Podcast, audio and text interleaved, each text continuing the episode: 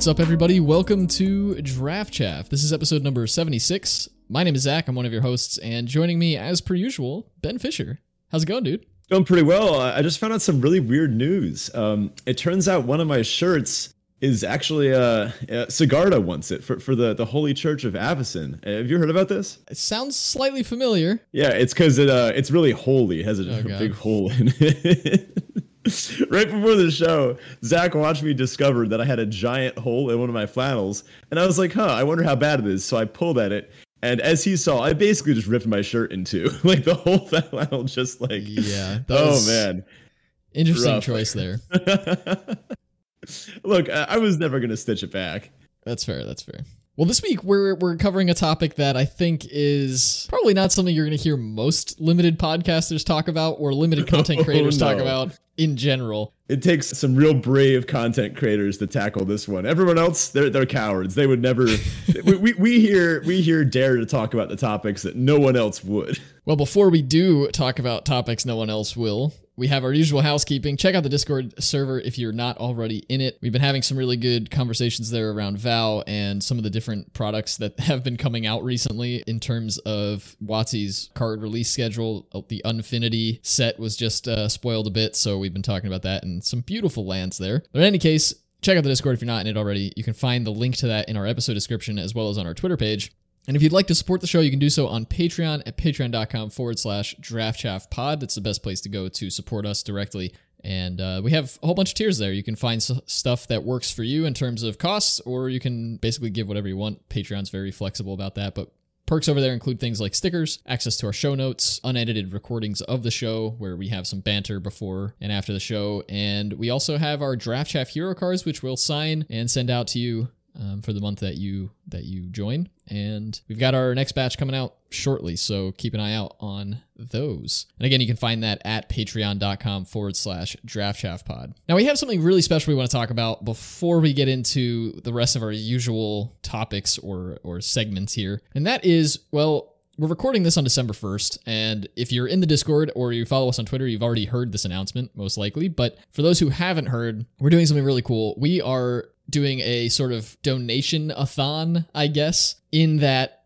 for every listen that we get this month, we are donating 25 cents. So you're listening to the show right now, you're contributing to that by listening. So we'll take uh, an amount at the end of the at the end of the month on December 31st. We'll take a, a capture of how many listens we have, and we'll multiply that by 25 cents, and then we'll get how much we're donating. And we're donating to Direct Relief, which is an organization that we've done some research on and I'll let Ben talk about it a little bit more, but it essentially is helping all over the world with various things like medical supplies and, and things of that nature. Yeah, um, we didn't want to just you know give to to any old charity. There's lots of great charities out there, but also sometimes they have you know less than honest motives. Sometimes they're a little more profit driven.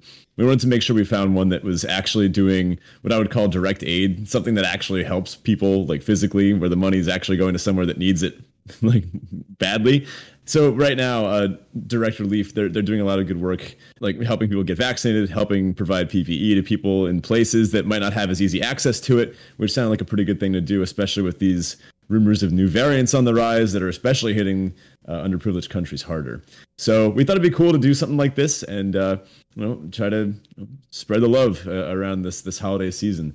So, you know, one cool way that you can help us out with this is by sharing the show. More people will get to listen to our nonsense and uh, more money will get donated. So again, spread this around, play it on loop. Uh, I don't know, set it to play a million times. Actually, wait, uh, I don't know if we. Yeah, I didn't didn't think that part through. Uh, maybe don't do that. all right, all right.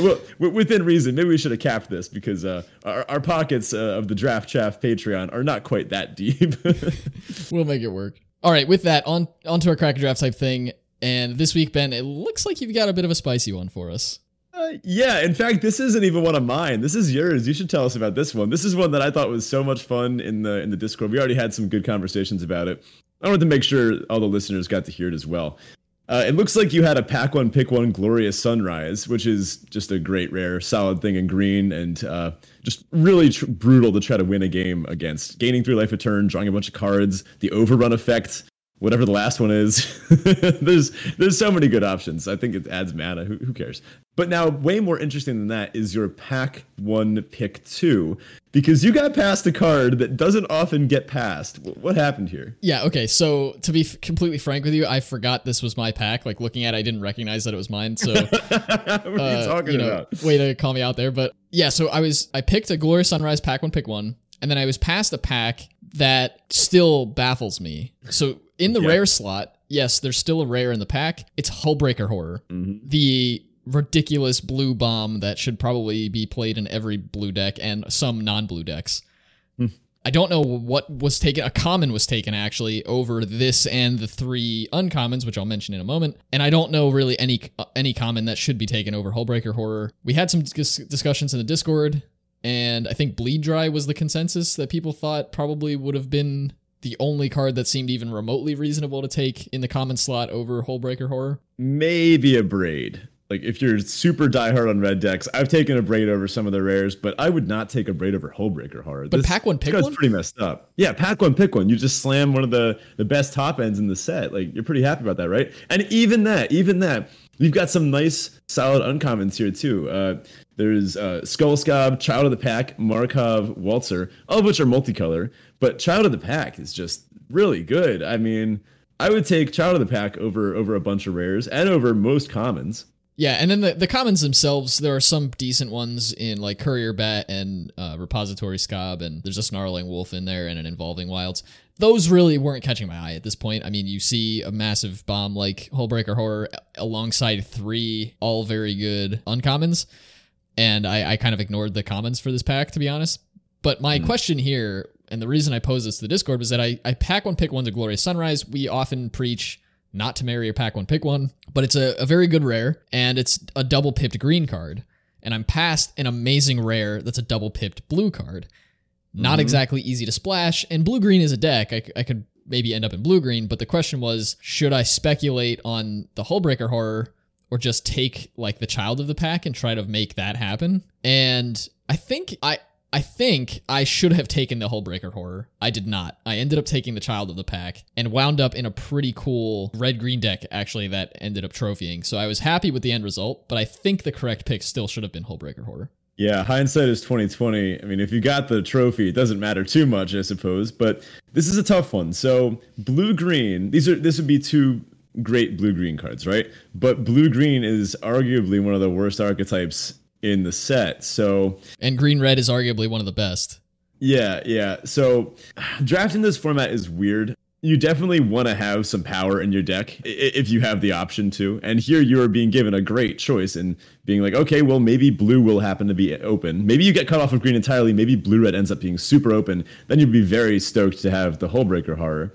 But then again, maybe you really regret not taking the, the child of the pack. So or maybe blue green does end up being open, but you wind up in with just a bunch of blue and green cards that don't do anything, and then you have these two good cards, but you know that that two good cards does not always a good deck make. So yeah, uh, this is the tricky one. I think I probably would have taken until the very last second. I probably would have taken the horror in the end, but I really like Child of Night. No, uh, no, Child of the Pack rather. No, no. Now that I think of it, I would have taken Child of the Pack. I've been having a lot of success with the with the werewolves. Yeah, I would have taken the Child. Uh, it, it's a really tough call. If you have thoughts about this and want to continue the conversation, let us know in Discord. This is a tough one. Yeah, and I, I don't think it, it's as obviously a tough one as some might think. Uh, you know, I think a lot of people look at this and just be like, "It's a Hullbreaker Horror take it." My thoughts were were this: I have one double pip card already. If I take the Hullbreaker Horror and I don't end up in either green or blue, there's a very unlikely chance that I get to play both of them. Mhm. Like splashing for one of these, one of the two is pretty difficult. We've seen it done, and I've done it myself. I've splashed Hullbreaker Horror in a green white deck, and it's done. It, it performed well.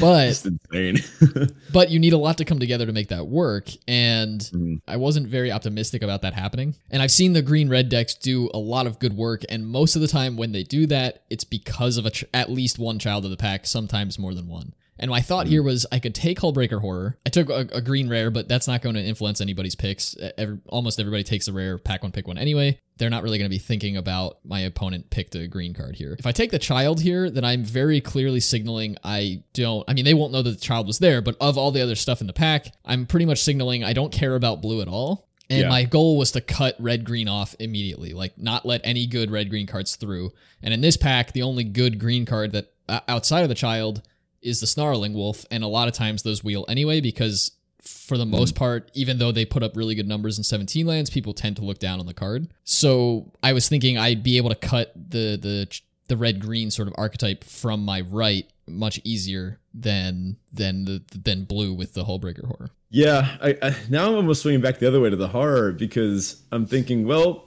if you take the horror here and you get cut out of either blue or green, but not the other, if you get cut out of one of the colors, you do still have a bomb in your remaining color. So let's say you wind up in like green white, for example. Glorious Sunrise is great there too. Or you wind up in uh, blue black. The horror is going to be great there too. Sure, you lose out on the sunrise, but it's almost an expected value question, right? It's like, do you want the expected value of? It's like hedging. Do do you definitely want one good bomb rare in your deck? Because honestly uh, blue green is not a place i've really enjoyed being in this in this set. I think i only had one good draft of it and it's because i had like a Ulvenwald oddity and dollhouse and i had a bunch of cool graveyard stuff going. That that deck was like a, a machine but the average blue green deck is just a pile. Yeah this is this is a really tough one. Even though you took the child and i think i might have done the same thing I, I do think the Hullbreaker was correct, but again, I think kind of where my mindset was was it'll be easier to set myself up for a good red green deck if I take the child now instead of signaling to the person I'm passing to that I don't particularly care about this this gold uncommon. Again, Yeah. really do think that taking the Hullbreaker horror was the better pick because similarly to what you said, if you end up in either of red, uh, in either of blue or green, you've got a good bomb to play, and it doesn't matter what the rest of your deck is. Both of these bombs fit well in their color, no matter what they're paired with. But I was hoping to get a higher strength red green deck, and it ended Yeah. up working out. Probably, I ended up getting past a couple of other child of the packs in this in this draft, Mhm. And the deck really came together. And child of the pack was easily outside of Glorious Sunrise was easily the best card in the deck. My other thought was as Yeah. long as I end up in green, it doesn't matter what else I'm playing because child's gonna be good as long as I can splash it. It's gonna be good no matter what. That's the thing. Like in red green specifically, Child is possibly as good, if not better, than Hullbreaker is in the average blue deck. Yeah, You know? yeah. It's it's just like a game winner completely. Mhm. And then if you end up with It more than one, it's it's crazy. Uh, Yeah. Yeah, So- I, I love Child. I've been I've been soft forcing red green recently. I, I I must admit I've really been liking red and green. I just can't pass Abrades. I, I can't pass Abrades. I can't pass epicures. I, I this is a weird sentence to say. I found it difficult to pass a Snarling Wolf. Like it's it's just been really nice. It's a really good card, especially on those low end aggressive uh, red green decks. Yeah. it pairs so well with uh what, what's the exile effect reckless something maybe i forget what it's called uh, oh, one of the, the red impulse. Yeah. Yeah the impulse uh when you impulse on i don't know turn three and you hit like land one drop you're like oh yeah this is great. Like Yeah. It also uh, almost I always win. trades up. yeah yeah.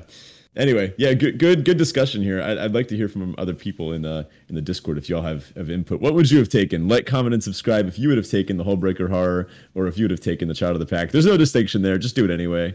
I'm pulling out all the stops. Hopefully the new ears are listening to this. We got to show that we're really quality content creators Yep. That's that's what we're doing. All right. With that, on to our Teferi Tibalt. This is our Roses and Thorns style segment where Ben and I share a high and a low from the past week, uh, not always magic related. So, Ben, kick us off with your Teferi Tibalt. Right. So it's been a little bit rough readjusting to work, getting back after the, the nice long holiday. Yeah, but it, it- then again, it was only a few weeks left. Then I, I have a nice long winter break, and I'm looking forward to that. My students have been giving me some some nonsense this week. For those that don't know, I teach physics and astronomy, and my freshman physics class is really just I don't know, man. Sometimes uh, they they kind of act like they're they're seven years old, and I'm like, you're in high school now. You, know better than this. What are you doing? It, it's difficult to try to teach people, little people who, whose brains aren't fully formed, that their actions have consequences in a kind and patient way. Uh, Finding the right balance there is a struggle sometimes. And, oh, and also you're also teaching content. You're teaching physics content too. On top of that, it, it's it, it can be rough. But you know, I, I still love it. It's a good time, and uh, I'm, I'm not doing anything else with that. Anyway, my Tibalt this week, I had a. I, I told you about this already. I had a whole plan for this afternoon. I was gonna go for a run, do my whole workout routine, do all this good stuff, uh, and then I got the the fabled text from a friend two simple words, sushi tonight. And that threw my entire schedule out of whack because I was like, all right, let's get on this recording. I'm going to get sushi tonight. Forget working out. Screw all that stuff. so I consider this both a Tibalt and a Teferi because there's some upside in here, but there's some there's some downside baked in that I'm gonna I'm gonna ignore for the time being. Yeah, so for me, um, you know, we're just in the US here, we're just getting out of well, by the time you're hearing this, it's been a week, but we're getting out of Thanksgiving week, and I took that week off. It was the first week off I've had in quite some time. It was a very pleasant, pleasant time off. I uh, got to do a lot, sort of uh, just working on side projects and things. One of which is my personal website, which I've had up for a while, but I've not been very happy with like the layout and the look and all that stuff. And I have a software development background, so I've been redesigning the whole thing and taking the opportunity to learn some new skills. Worked on on actual design. Like I used to be a developer, so I would take designs from other like from actual designers and then implement them but i decided to take this opportunity to actually actually boost my own design skills so that's been Sweet. fun um, hopefully we'll have that at least like the initial bits of that that change up soon and then i'll keep working on it i'm sure it's going to be like an iterative process for quite some time but yeah and then the holidays were super relaxing i asked folks in the discord to talk me out of buying a switch which everybody rudely ignored and told me that I should get one. So ended up yeah. going out with with Ben actually to to find one and we did and it was it was good. We got it uh set up. The problem was I didn't have a TV yet, so you know, had to fix that too, which the TV's in but it's not set up yet. Um, have you got to to try out the Switch? Yeah, so Hannah and I, okay, super awkward story. So we didn't have a TV, right? Uh-huh. So I was like, how are we going to do this? The Switch came with Mario Kart 8. So I was like, yeah. her and I can play some Mario Kart. It'll be good. But then I was like, how are we going to do this without a TV? I mean, we could play on the Switch, but it'd be a super tiny, tiny, screen, screen to, yeah. to split screen. Yeah. So I was like, okay, I'll plug it into my computer. But my computer uses a, like a 49 inch ultra wide display.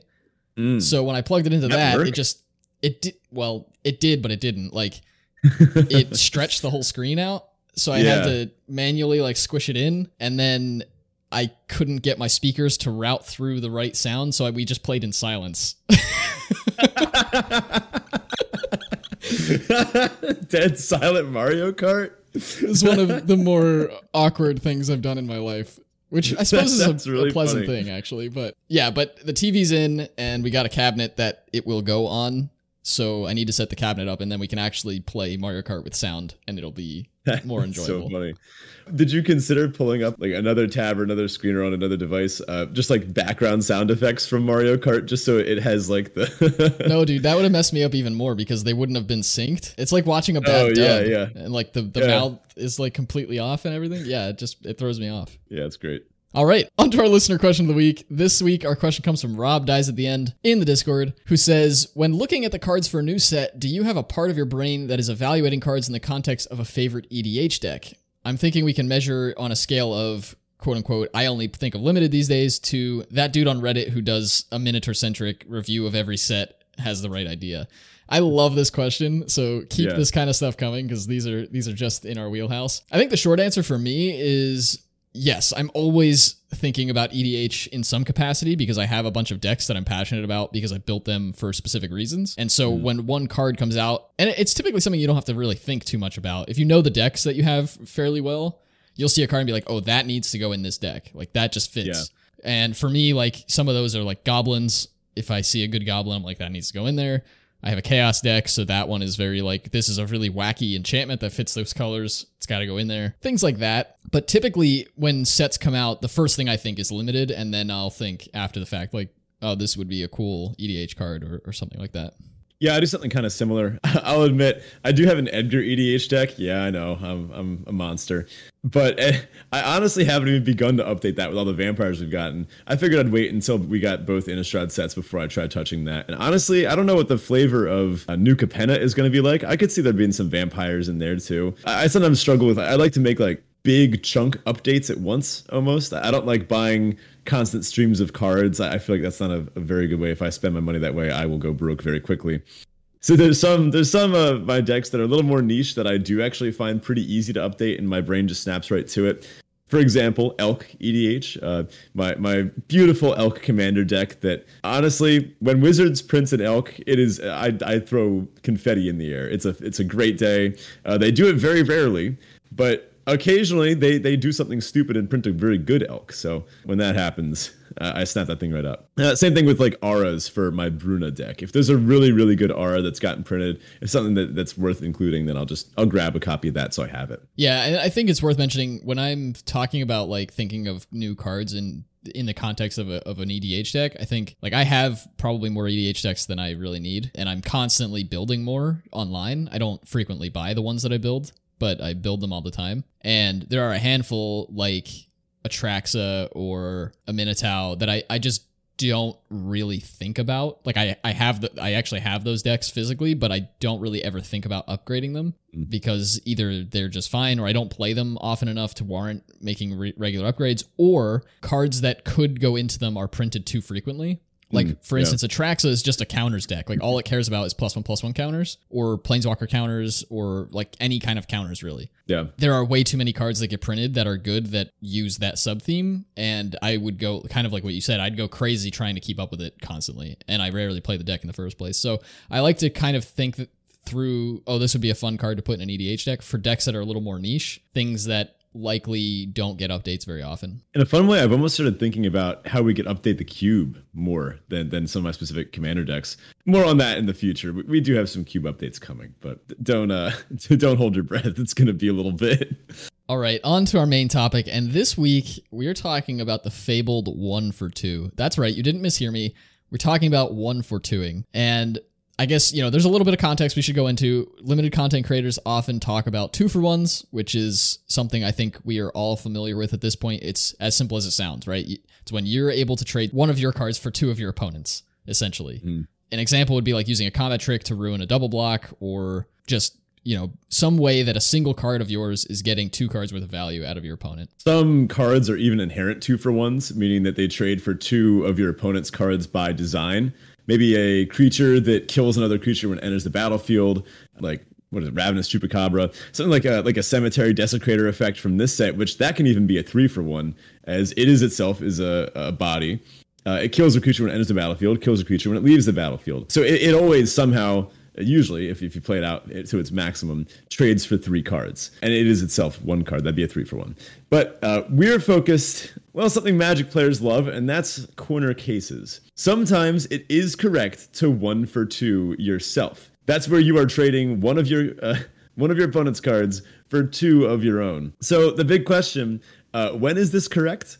We're going to dive into this topic today and this is just the most on brand thing we've done in a really long time isn't it Yes. Quick disclaimer though do this at your own risk. This, more than other strategies, is very, very, very dependent on the format, the cards in hand, the board state, life totals, even sideboarded status. So it's a big risk and often not correct, but sometimes it is, and that's what we want to talk about here. So let's talk about the scenario that inspired this actual episode, a, a real scenario that came up for me.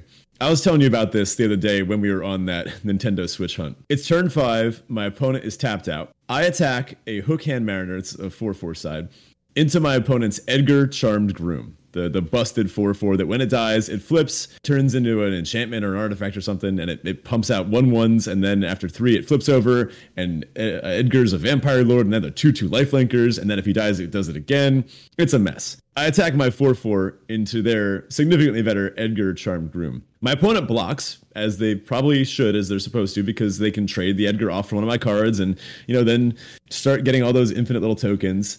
But I have a Flame-Blessed Bolt in hand. I think about my options for a second, and before damage, I bolt Edgar, which has the clause that if it would die this turn, exile it instead. My opponent tosses up the nice emote, and the game continues. Edgar would have essentially bricked my aggressive game plan. I, I mean, I had a lot of big wolves, and they were going to gain a bunch of life and have chump blockers, and they have a million cards in hand still. Did I make the right play? I two for one myself, right? I, I traded two of my cards for one of my opponents. Was this the right play? Yeah, so Ben and I talked about this at length during that switch hunt, as he said. And there are a few factors that you really should consider when you find yourself in a situation like this. First of all, what card are you two for wanting yourself for? And what cards are you spending right? There's a there's a certain sure they're cards and in magic we talk a lot about card advantage. And typically especially with the last few sets we've seen card advantage is a massive indicator for who's going to win or it has been historically. So if your opponent can generate more card advantage than you can you're probably not going to win if the game goes long. And what we see most of the time is that that is that's enough. That's enough of the conversation and we can move on and talk about something else. However, there is another piece to card advantage and that is the actual value those cards provide to you. And in this case, Edgar is extremely valuable. It generates not only is itself a 4/4 for 4 with upside because it's a vampire lord, but when it dies, it flips into an artifact and generates one ones for 3 turns until it flips back to Edgar and rinse repeat. And that is just a ridiculous amount of card advantage. We we talked about it in the card. It's probably close to like two and a half cards worth of value on one card with Edgar.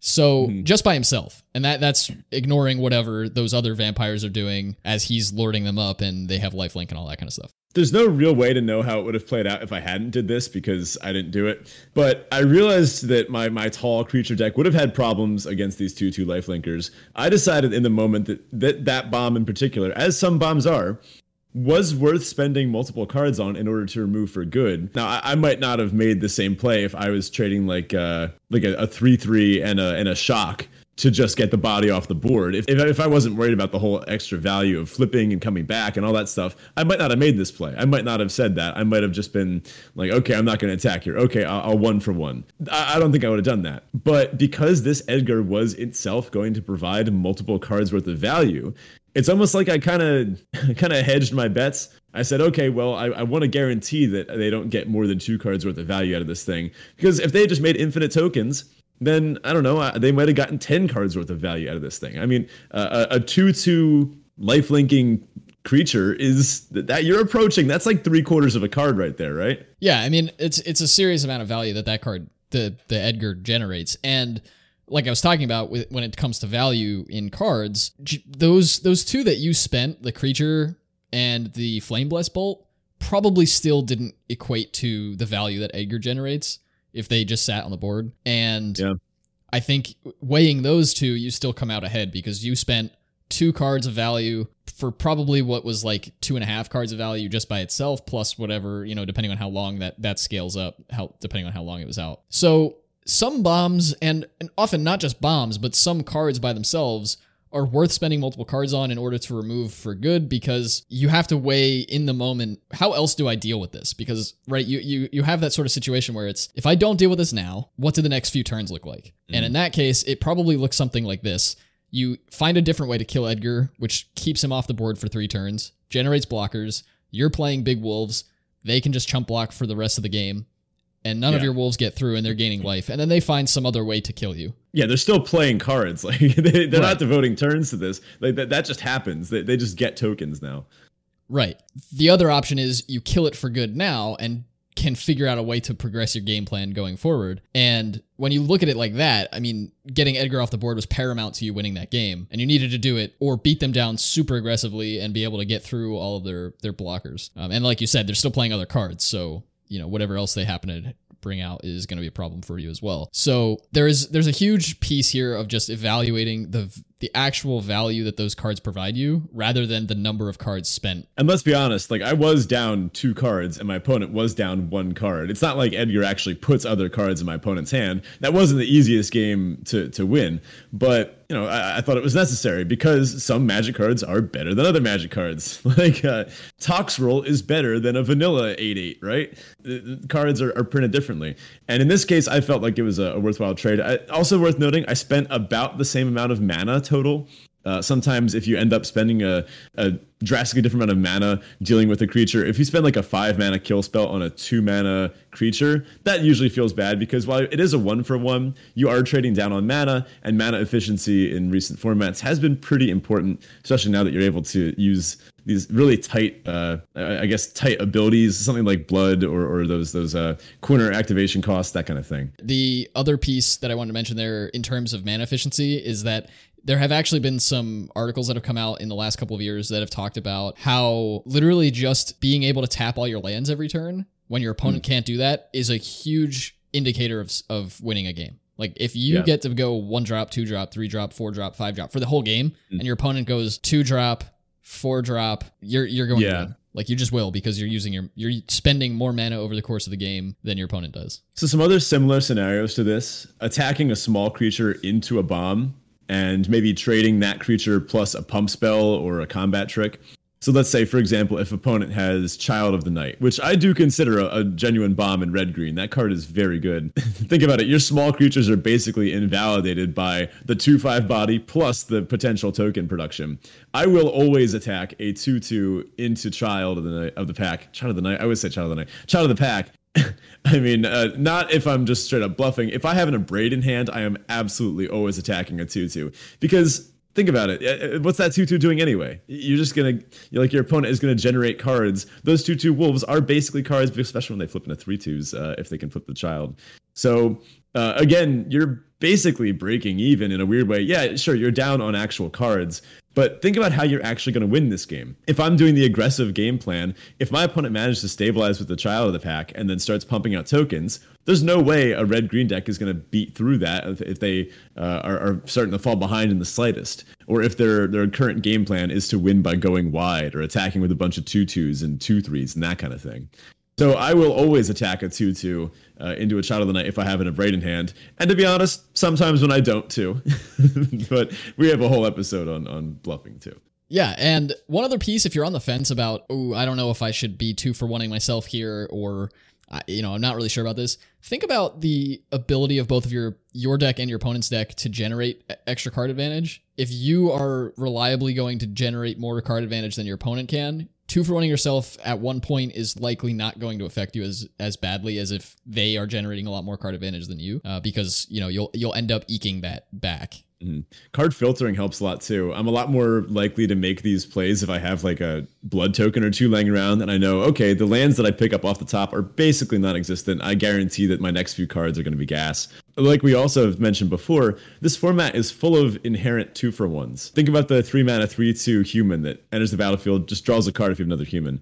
Or the spore thing, the three mana, three two again that dies into a card. So a, lot of these creatures just make sure you have a card. Blood can churn through lands in the late game. All, all these things smooth your draws and your hand in really reliable ways. So I am more likely to do this kind of play in a set where I do know that I can still you know regain that card advantage or at least break even on cards. In this set more so than others i found myself occasionally hovering over both libraries to see who's ahead on cards more whether it's me or, or my opponent. Just out of curiosity. It tends to be a pretty good indicator of who's winning the game uh, whoever's deeper in the library. Of course don't fly too close to the sun but okay so we talked about some bombs here, but there are other ways that you can one for two yourself or two for one yourself in in Magic and in Limited, and one of those is double blocking. A lot of times you'll see folks uh, chump blocking, basically just like your opponent attacks with a 5-5, you block with a 4-4, and that's it, and you had another 2-2 on the board. Sometimes double blocking feels bad because, yeah, you're two for one yourself, say they had a 6-6 and you had a 4-4 and a 2-2 but there's often a certain point in the game where double block's the only real line you have to win because if you start losing a creature a turn and you're you're making it harder for yourself to deal with their creature unless you happen to draw removal or some specific trick and you sometimes need to sort of bite the bullet as it were and just lose the the extra card in order to get a real threat out of the way so that you can move forward with your game plan. Yeah, say you're getting beaten down with a 4-4 or something and you have two two twos it really hurts to put both of those two twos in front of the four four. It, it, you feel like you're getting blown out, but at a certain point, you have to just say, "I need my opponent to not have the trick in order for me to win this game." Like this is the most profitable profitable line. Uh, what really hurts is when I see this kind of thing and the opponent just blocks with one of the two twos. It's like, okay, well now you've just one for zero, zero for one to yourself. Like now you're definitely not going to win because you didn't even give yourself the chance. I mean, what are you going to hope to draw if you if you draw like something that maybe like a three three? Okay, yeah, but now you're still in the same problem, right? Like you're you're still chump blocking unless you're now going to double block, but then you could have made that play earlier. So there's two main kinds of double blocks. Although you know there's infinite corner cases. It is Magic the Gathering. Some double blocks are an exact trade Think of a, a 2 2 and a 3 3 jumping in front of a 5 5. That, that trades perfectly. Some are not an exact trade. Uh, that would be a 3 3 and a 3 3 jumping in front of a 5 5. So only one of these cases is a one for two. Uh, that's when you're you're doing that exact trade, when you're trading exactly two of your creatures for exactly one of their creatures. Uh, if you have the three three and three three jumping in front of the five five, that's the preferred kind of double block you can set up because that is a one for one, and in fact that's a profitable one for one. You just traded your three three for their five five. Th- those are the kind of things that you want to set up if you're on the back foot like this. But let's say your opponent attacks with a 3 3. You block with a 4 4. They cast Sure Strike, and you feel like you just got totally owned. So the question is, why is that? You're even on cards, right? Uh, you, you just you both just spent one card. Yeah, and I think this comes back to what we were talking about with the bombs in that what are the value of those cards, right? You, you traded your 3 3, which is a real creature, for their combat trick, which only does like one thing briefly, and then, you know, that's it.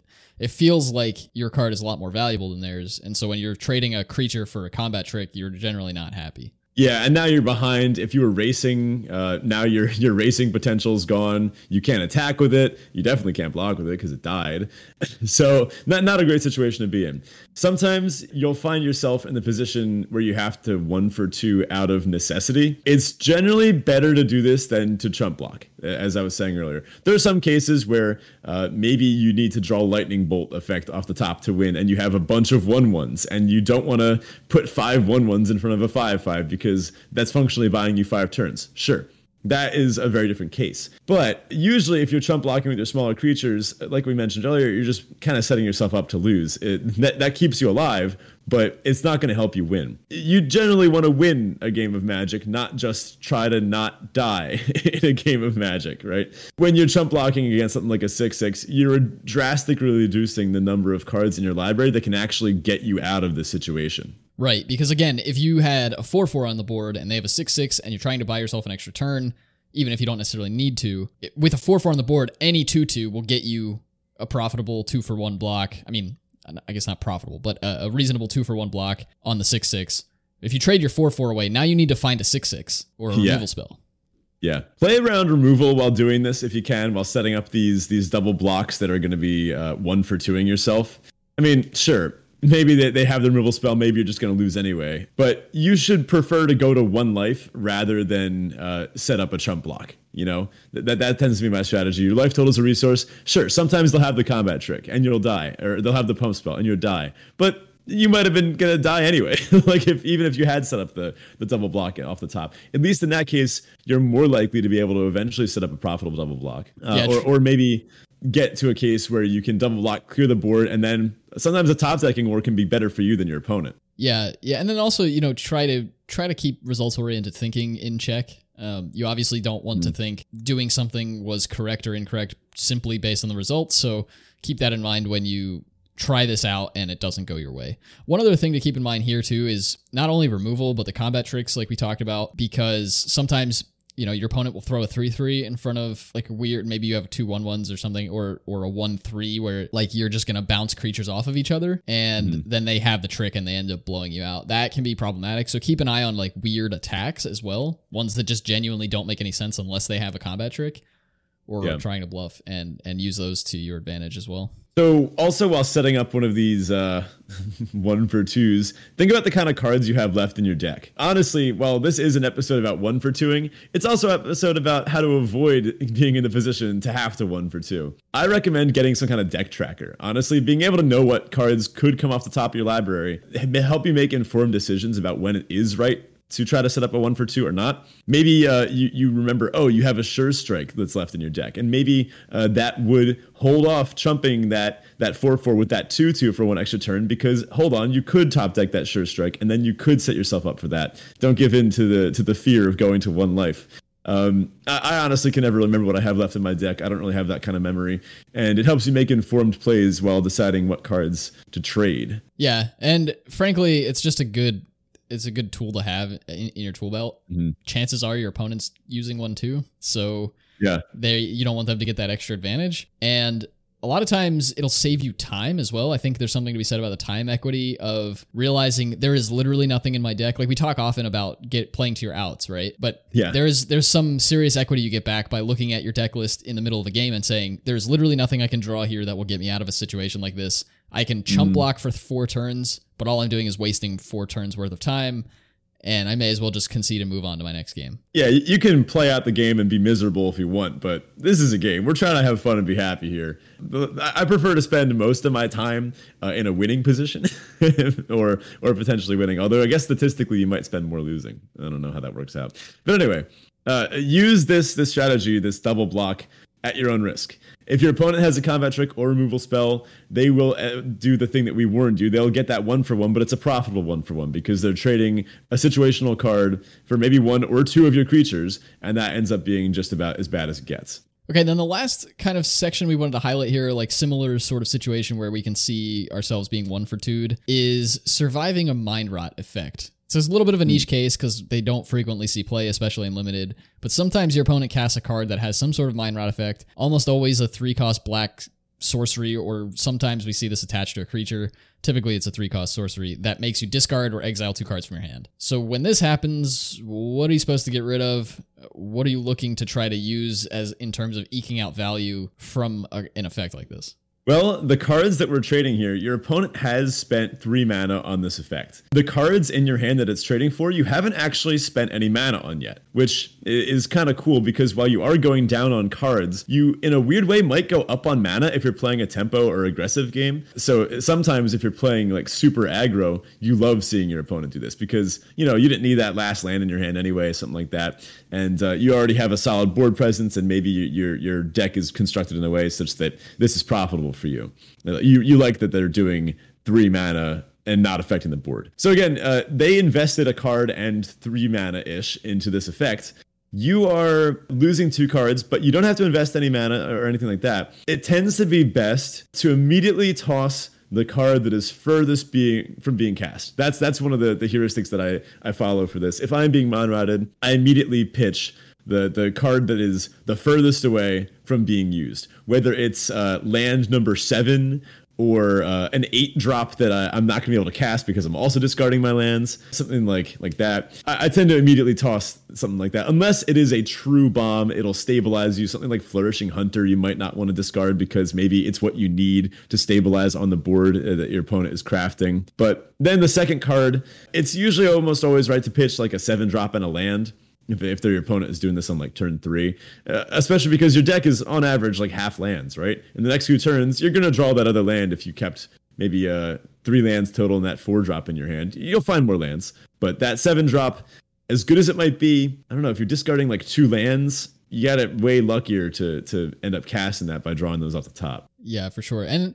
I mean, there are some obvious picks here, right? Cards that you can get back from the graveyard relatively easily, like Screaming Swarm comes to mind. You pitch mm-hmm. those because you'll get them back eventually, and that's that's always great. You almost are happy that they're there uh, when yeah. when you get hit with an effect like this. But ignoring those edge cases where you can get extra value from putting cards in your graveyard, these are some of the things you want to think about. Also, if you happen to have a card that cares about cards being in the graveyard, we've seen some of hmm. these mm. where they're like a two drop that needs like three cards in graveyard to be effective. Well, you'll want to think like, okay, I need I need three creatures in my graveyard to make this card's effect work and I can play this card next turn. I'll pitch two creatures because the rest of my hand is like instant and sorceries, which you'd like to have the creatures, but it turns this other creature online much earlier than you would have expected. So some things like that, some weird edge cases to think about as well. Yeah, it's important to think about the cards that are in your deck. Uh, if you have a raise dead effect in your deck, like you said, like something that can get the creatures back, just bin some creatures, you know? If you have a raise dead effect in your hand, but no creatures in your graveyard, just toss the raise dead effect. You're not using it right now. You're not using it for a while. That might be the furthest thing from seeing play.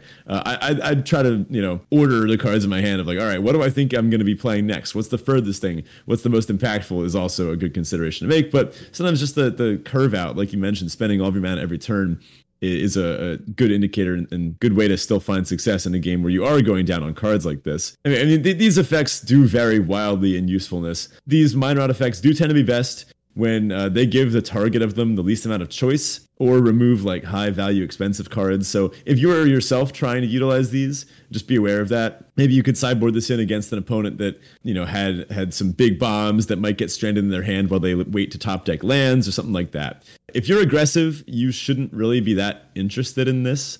You know, it, it, shouldn't really matter if you are playing an aggressive deck. You don't care if you're playing an aggressive deck, you shouldn't play Mind Rots because you're trying to kill your opponent with cards in hand anyway. It shouldn't matter how many cards they have in their hand. You'd much rather pay for uh, just another creature for three or something like that. It can hurt if you're playing aggressive and get Mind Rotted because sometimes it feels like you just got stranded with a few little dorky creatures on board. All right, so that's all we essentially had to talk about in terms of one for twoing, but we're not quite done yet. We have one last topic that we wanted to highlight, and that is the Arena Open. We've been getting some questions about how to prep for that and it's coming up very very shortly. In fact, it's right now. If you're listening to this, the week of like right during release. So we're gonna highlight some of the stuff on Arena Open and how we're prepping for it and things like that, and then we'll close out the episode. Yeah, so I've been playing a lot more best of three in this format. I find it more enjoyable. Uh, the games can be played out in ways that help you adjust for some of the bombs in the format, which has been a big mark against this format. Uh, I'm torn actually whether to enter the Arena Open in best of one or best of three because of how the the loss out system works. I think it'd be good if we go through a brief rundown of these specifics. Although hopefully people listen to this while it's still applicable. Uh, I don't know how many people will. Yeah, we'll we'll post a primer or something in the Discord so it's available yeah. beforehand. But yeah, it is interesting. The the best of one, best of three thing kind of changes because it's not the same as our normal ranked queue versus or non-ranked queue versus uh, the Arena Open.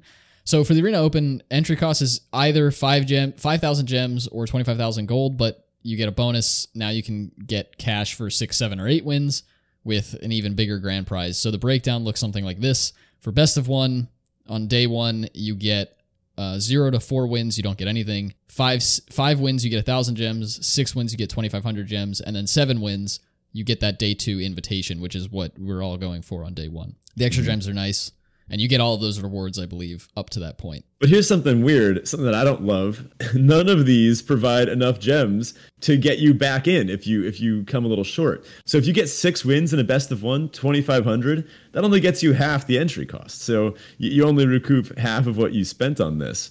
It would really suck if you go zero for it and then you walk away with nothing. Yeah, I mean it's not certainly not ideal in that way, but that's relatively relatively common with with some of the arena events. Like they they don't usually like to enable people to go infinite, no matter how well you did before uh, before losing. In any case, the day one for best of three looks a little bit different. You only get no rewards if you get zero wins. One win, and remember, we're talking about best of three, so you have to win actually two games to hit one win here. But one win is 1,000 gems, two wins is 3,000, three wins is 5,000, and then four wins gets you that day two invitation. Now, for day two, you only have best of three. There's no option to pick best of one. And for day two, whether you get no wins at all or up to two wins, so zero to two wins, you hit 5,000 gems. And from there, it scales up the amount of gems you're getting. Up to five wins, you're getting 25,000 gems. And then once you hit your six wins, you start to cash out. And that's $1,000 for six wins, $2,000 for seven wins, and $8,000. Oh, uh, sorry, $2,500 for eight wins. Wouldn't that be nice? Yeah. So if you aren't in terms of prep for this, if you have not done any best of three drafting, start. Whether you picked best of three for day one or not, you're going to have to play best of three. So it's good to know what cards are worth taking in terms of sideboard slots. I'm fairly positive day two is a completely separate draft as well. I think so. Yeah. So keep that in mind as well. You, I guess it would have to be. Yeah. Um, keep that in mind in terms of uh, looking for cards that that could be well placed for your deck sideboard to use against opponents, things like that. And um, share your share your days with us. We would love to see how your your wins are going, what you're finding people playing, how the just overall open draft experience is. I'm really mm. hoping that they don't have any issues with that. I know recently there have been some bugs where it looks like packs aren't getting past you, but they actually are, and then you time out and it auto picks for you. I've had it happen to me. Yeah. It's not fun. Um, WotC is very good in the past, has been very good in the past about recouping your your draft cost if that happens to you. I'm not sure how well they'll do that for the open.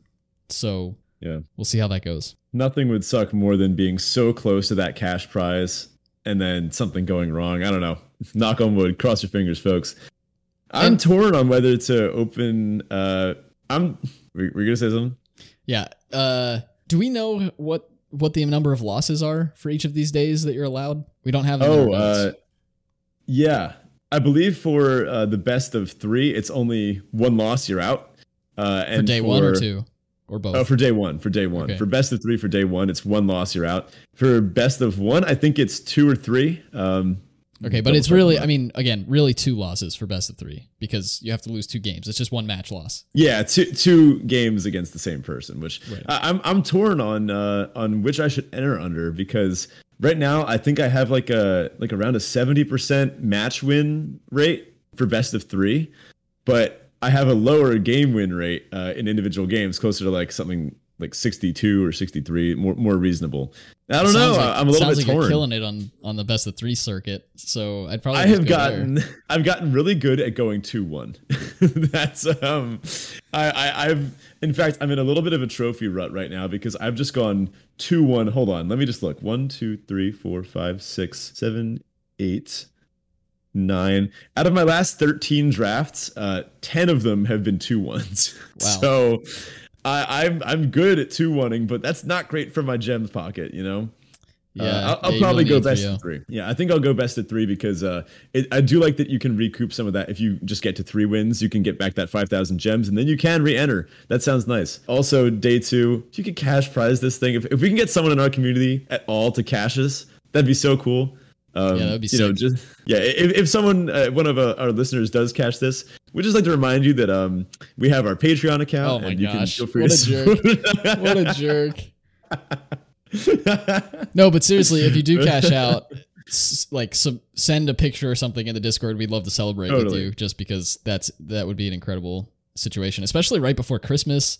Like some folks could really use that for family and all that. Like it'd be really really cool to see uh to see somebody in our our community hit that that cash prize. Oh so. yeah. I, want an extra twenty five hundred for the holiday shopping season. Let's just let's just put it like that. And and uh, for, for me, for me, I mean for me, I have some stone forges I gotta buy. Yeah, right. All right, well, that does it for us this week. Thank you so much for sticking with us and listening. Again, if you haven't already, check out the Discord. We are really building a, an awesome community there. We have really come to enjoy a lot of the folks who are there and just having a blast with everybody. Um, it's kind of weird to like know, like, have friends online that you've never met or even seen their faces or anything, but like, you have such this awesome camaraderie. Like when people disappear for a little while and come back, everybody's like, "Oh man, where have you been? It's been, you know, we've missed you," and it's just Yeah, so cool. yeah. Like not something I ever imagined we would get with this show. But thank you all for those who are in the Discord, and if you're not, check it out. It's it's it's really fun. Mhm. And if you are interested in supporting the show directly, you can do so on Patreon at patreon.com forward slash draft chaff pod. Really, really appreciate all of you who are supporting us in that way as well. And if you want to find us on social media, you can do so by finding me at Zach E. Hackett. You can find Ben at BetaFisch1. And you can find the show directly at Draft Chaff Pod. Probably the best place to go to reach both of us. But that's where you can find us on socials. And, um, well, good luck in the open. We'll talk to you next week. So before we go, today is actually one of my favorite holidays, and that's Spotify Wrapped Day, which isn't a real thing, but it is. It has kind of become a big thing. Uh, it's the day when everyone shares their Spotify Wrapped to whatever their preferred social media is. You know, I might dump mine in the Discord later on. You, you'd have seen it by now if I did. Uh, it's just a lot of fun. I, love seeing what all my friends are listening to, what they've been pouring lots of hours into. Uh, it's fun to see your own top songs. I will say, last year uh, mine were pretty bad. They were pretty terrible. It was the pandemic, right? So, I mean, everyone's were, were a little off. But I had made like a like a restful bedtime playlist where it was just a bunch of like a bunch of artists that I, I really liked, but I picked out like maybe their instrumental interlude song or that kind of thing. I put them all on a playlist, and those were all my top listened to songs because I just listened to it every night. It was stressful times. I needed some help falling asleep, right?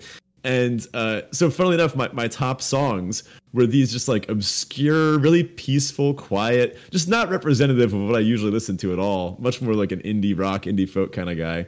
Um, but uh, they were still from my usual favorite artists. So like my top artists looked fine. It looked normal and representative of like what I listened to. But my top songs just absolutely abysmal.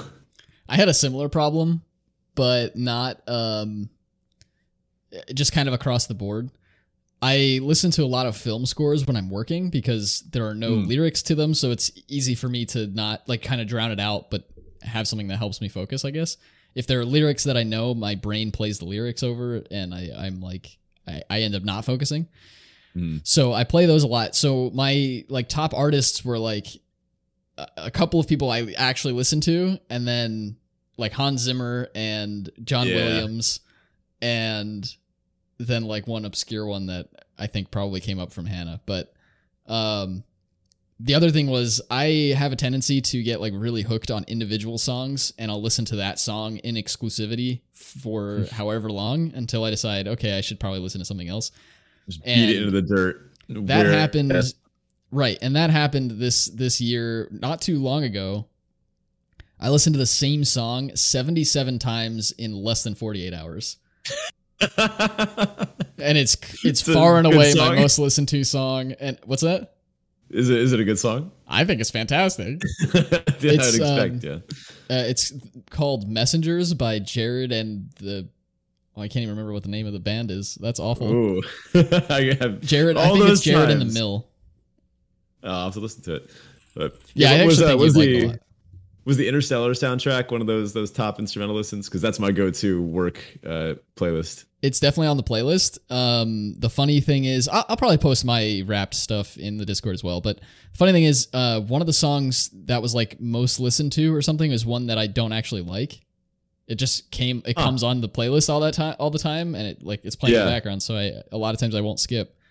Mhm. Um, so I don't know. It's kind of interesting, but um, we have some interesting stuff for the podcast too. Because Oh, yeah. we podcasters get a wrapped every year as well.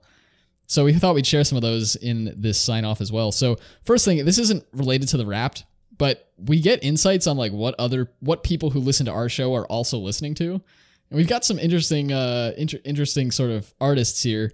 We'd run through in aggregate. So we're not singling anybody out here. This is just like of all the people who listen to us on Spotify, these are some artists that they're listening to as well.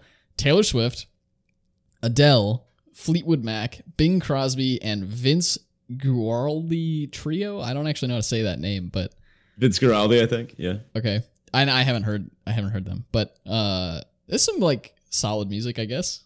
Yeah, no, it's not I- stuff I I, have to listen to, regularly, but Yeah, no, this is this is a good list. Um, I haven't checked out the new Adele album yet, so uh, this is an open invitation. If you are the, the people listening to these, uh, any of these that we mentioned, we're not doxing you or anything. But just uh, just you know, hop in the Discord, chat with us.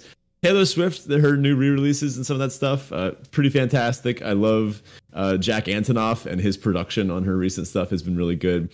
Fleetwood Mac, obviously a classic, uh, just great stuff all around. Go your own way, all-time banger. Um, Oh wait, shoot, no, that's uh that's the other one. Cut that. Shit, what's what's the go your own way? That's um Wait, no, no, it's not. Of course that's that's Fleetwood Mac. But was that released under I don't really listen to them, so I don't know. No, no, no, no, hold on. No, no, I, I'm I'm not losing it. Of course, Go, go Your Own Way was released under Fleetwood Mac. Um I I, I was thinking of uh never mind. Um I typically don't edit the sign offs, so this will be fun. Oh god, are you leaving this in? I don't have to, but I typically don't edit the sign offs. No, no, no. Leave, leave, leave it in. Everyone should see. I, I love Fleetwood Mac, but um, I couldn't remember.